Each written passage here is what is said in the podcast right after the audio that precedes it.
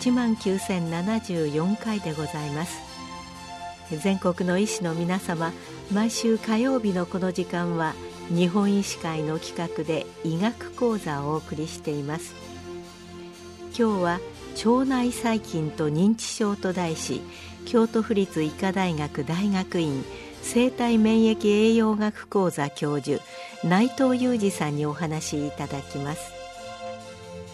なおこの放送はマイクロソフト Teams を使用して収録しています京都府立医科大学の内藤裕二と申します、えー、今日はこのようなお時間をいただきまして腸内細菌と認知症について最近の話題であるとか私たちの考えについてお話をさせていただきたいと思います。さて先生方もご存知のように日本における認知症は、まあ、高齢化社会超高齢化社会の訪れとともに増加傾向にあることはご存知のことと思います。特に日本における認知症はアルツハイマー型認知症というものが約6割以上を占めており脳血管性認知症というものが20%ぐらいであります。それ以外にも稀なルビー小体認知症であったり前頭側頭型認知症であったりあの非常に稀な認知症も存在するわけであります。私自身は神経内科医の専門ではございませんので今日はその鑑別診断であるとかですね認知症の詳細な治療についてお話しするつもりはございません。今日はですね私がこれまで行ってきました腸内細菌や腸内環境と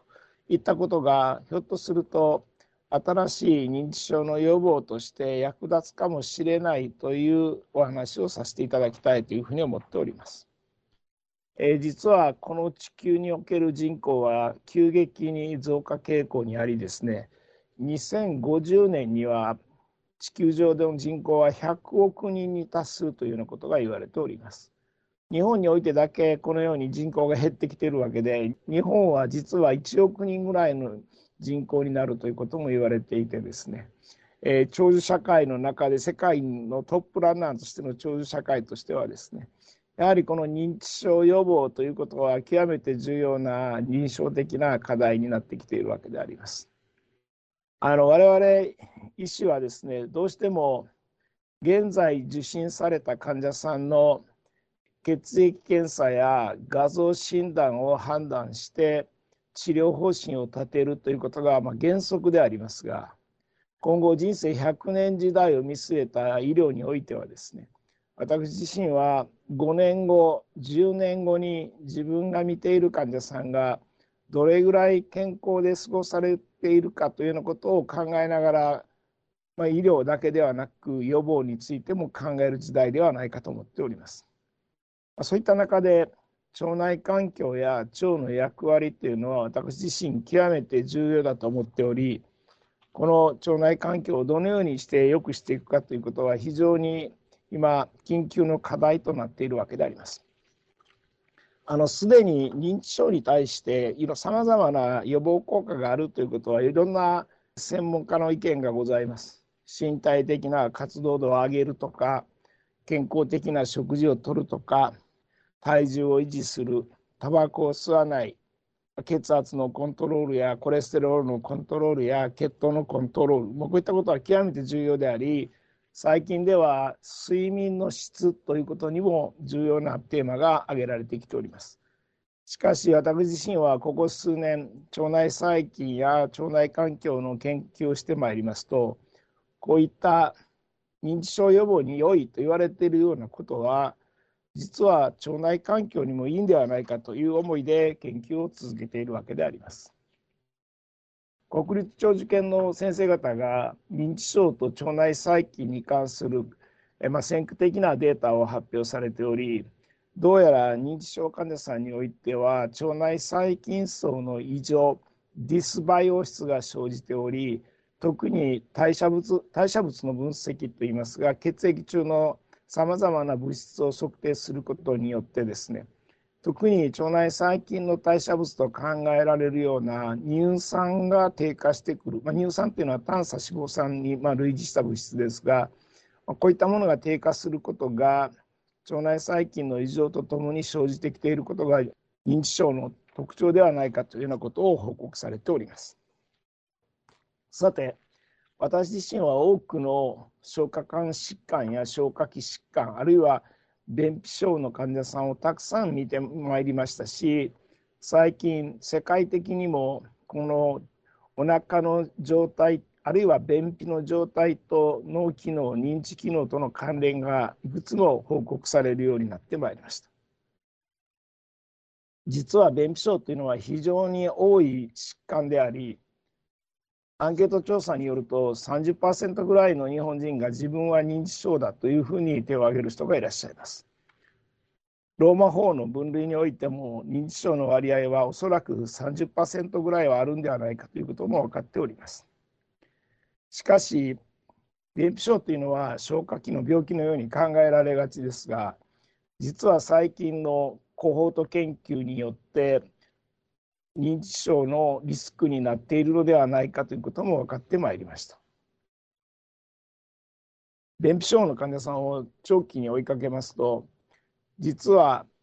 死亡率も上がるだけではなく慢性腎臓病のリスクが上がるだけではなく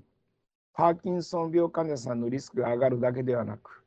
実は認知症のリスクも上がってきているんではないかというようなことが分かってまいりました。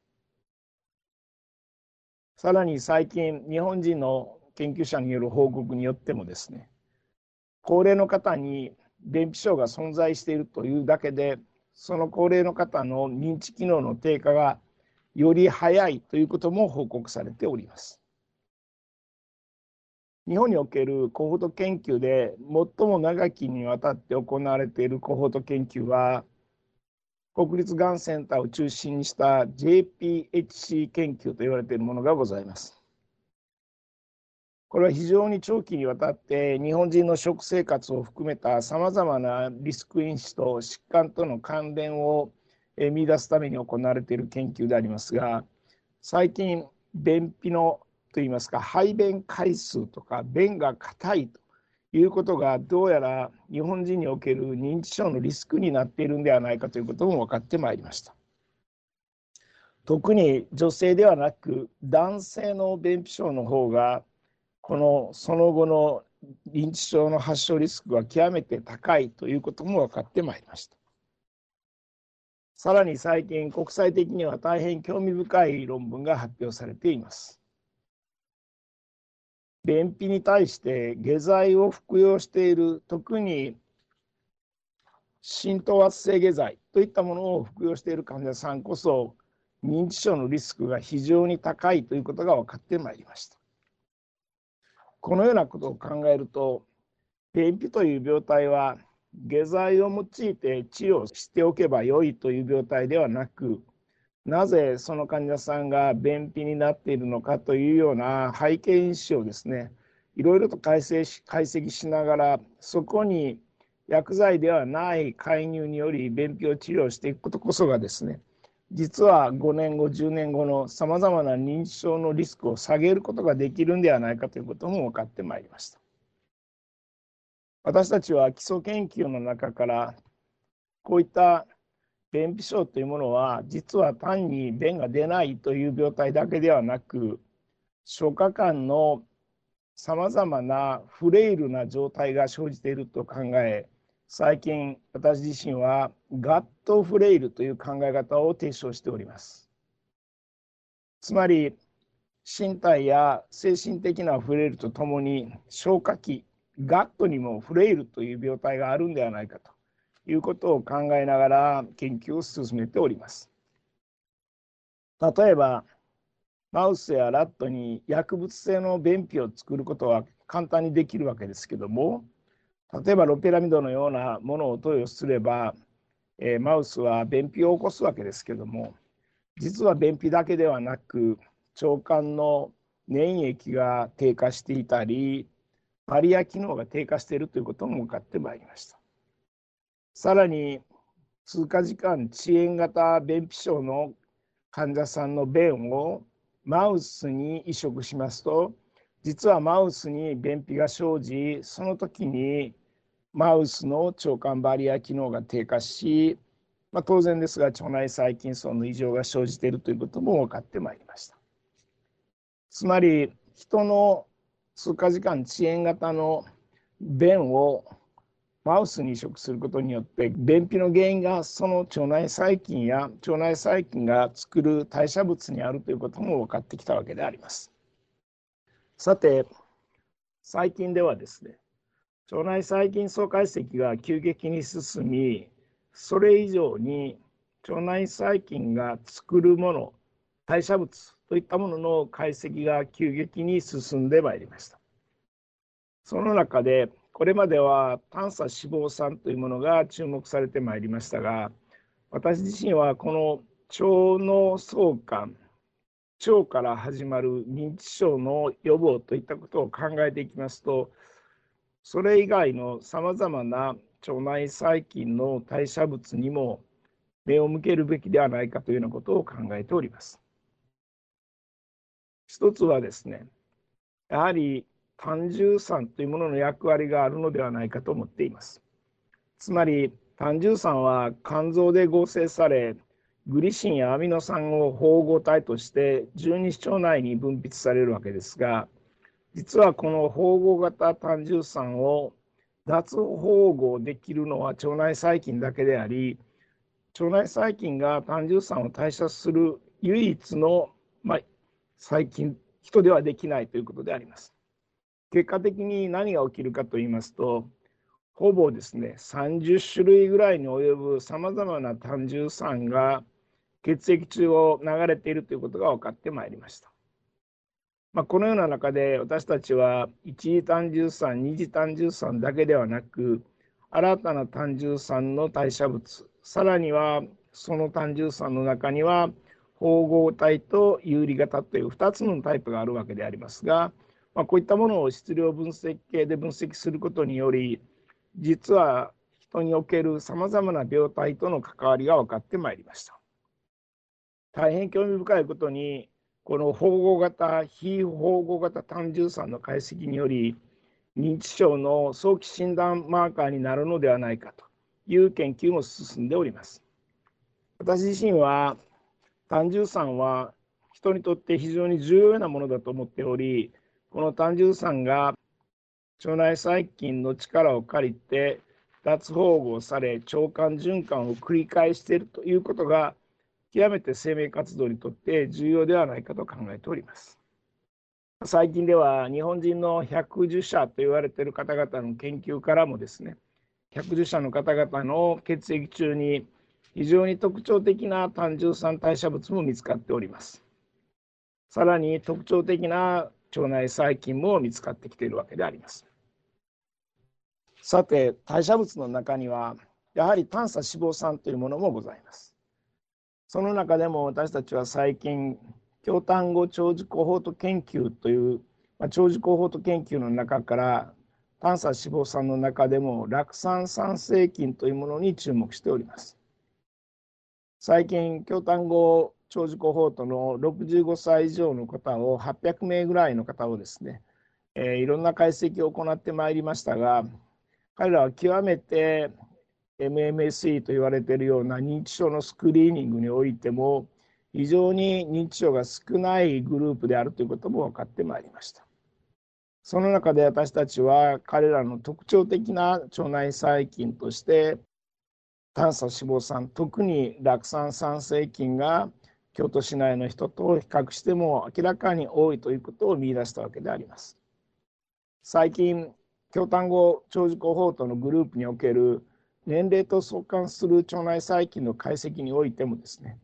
やはり酪酸酸性菌というものが重要な役割を果たしているということを見出しているわけであります。決してまだまだ酪酸あるいは酪酸酸性菌と認知症との直接的な関わりを見出したわけではございませんが、まあ、ご存知のようにこういった酪酸酸性菌による産生される酪酸というのは我々の人の宿主の免疫や炎症を制御する炎症細胞の分化誘導には極めて重要であり、まあ、こういったものが結果的に脳内の炎症を抑制した結果として認知症の発生が少ないんではないかという予測も成り立つわけであります。さて具体的にでは腸内環境を整えるために我々はどういった食やライフスタイルが必要かということを最後にまとめておきたいと思います。私自身はこの腸内環境を良くすることが認知症の予防につながるというふうに考えておりその中でも食の重要性ということを考えております。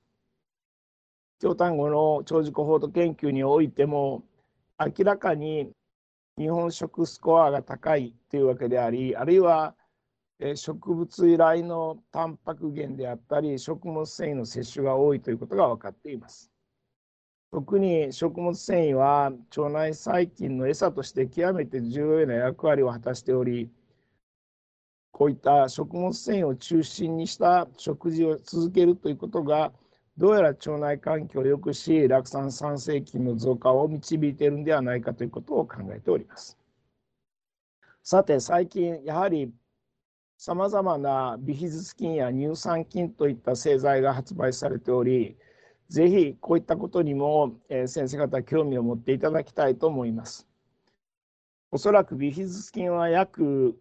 80種類ぐらいがあると言われていますがその中でもやはりビフィドバクテリウムブレーベの特徴的な株にはですね MCI を対象としたヒト試験において極めて有効な成績が発表されているものもあるわけであります。まあ、このように今後日本で長く用いられてきたプレバイオティクスプロバイオティクスといったものをですね腸内環境や認知症予防に役立てるというようなことはですね安全性を考えれば極めて重要な方向ではないかというふうに考えております。えー、最後になりますが私たちは最近運動による効果が腸内細菌を介しているというようなことを見出しておりますので食だけではなく日常的な身体活動度を維持しておくということが腸内環境にとって極めて重要なのではないかと考えております。えー、今日はお時間をいただきまして私たちが現在行っている、まあ、腸から見た認知症予防についてのお話をさせていただきました。貴重な時間をいただきましてどうもありがとうございました。今日は腸内細菌と認知症について京都府立医科大学大学院生体免疫栄養学講座教授内藤裕二さんにお話しいただきましたなおこの放送はマイクロソフト Teams を使用して収録いたしました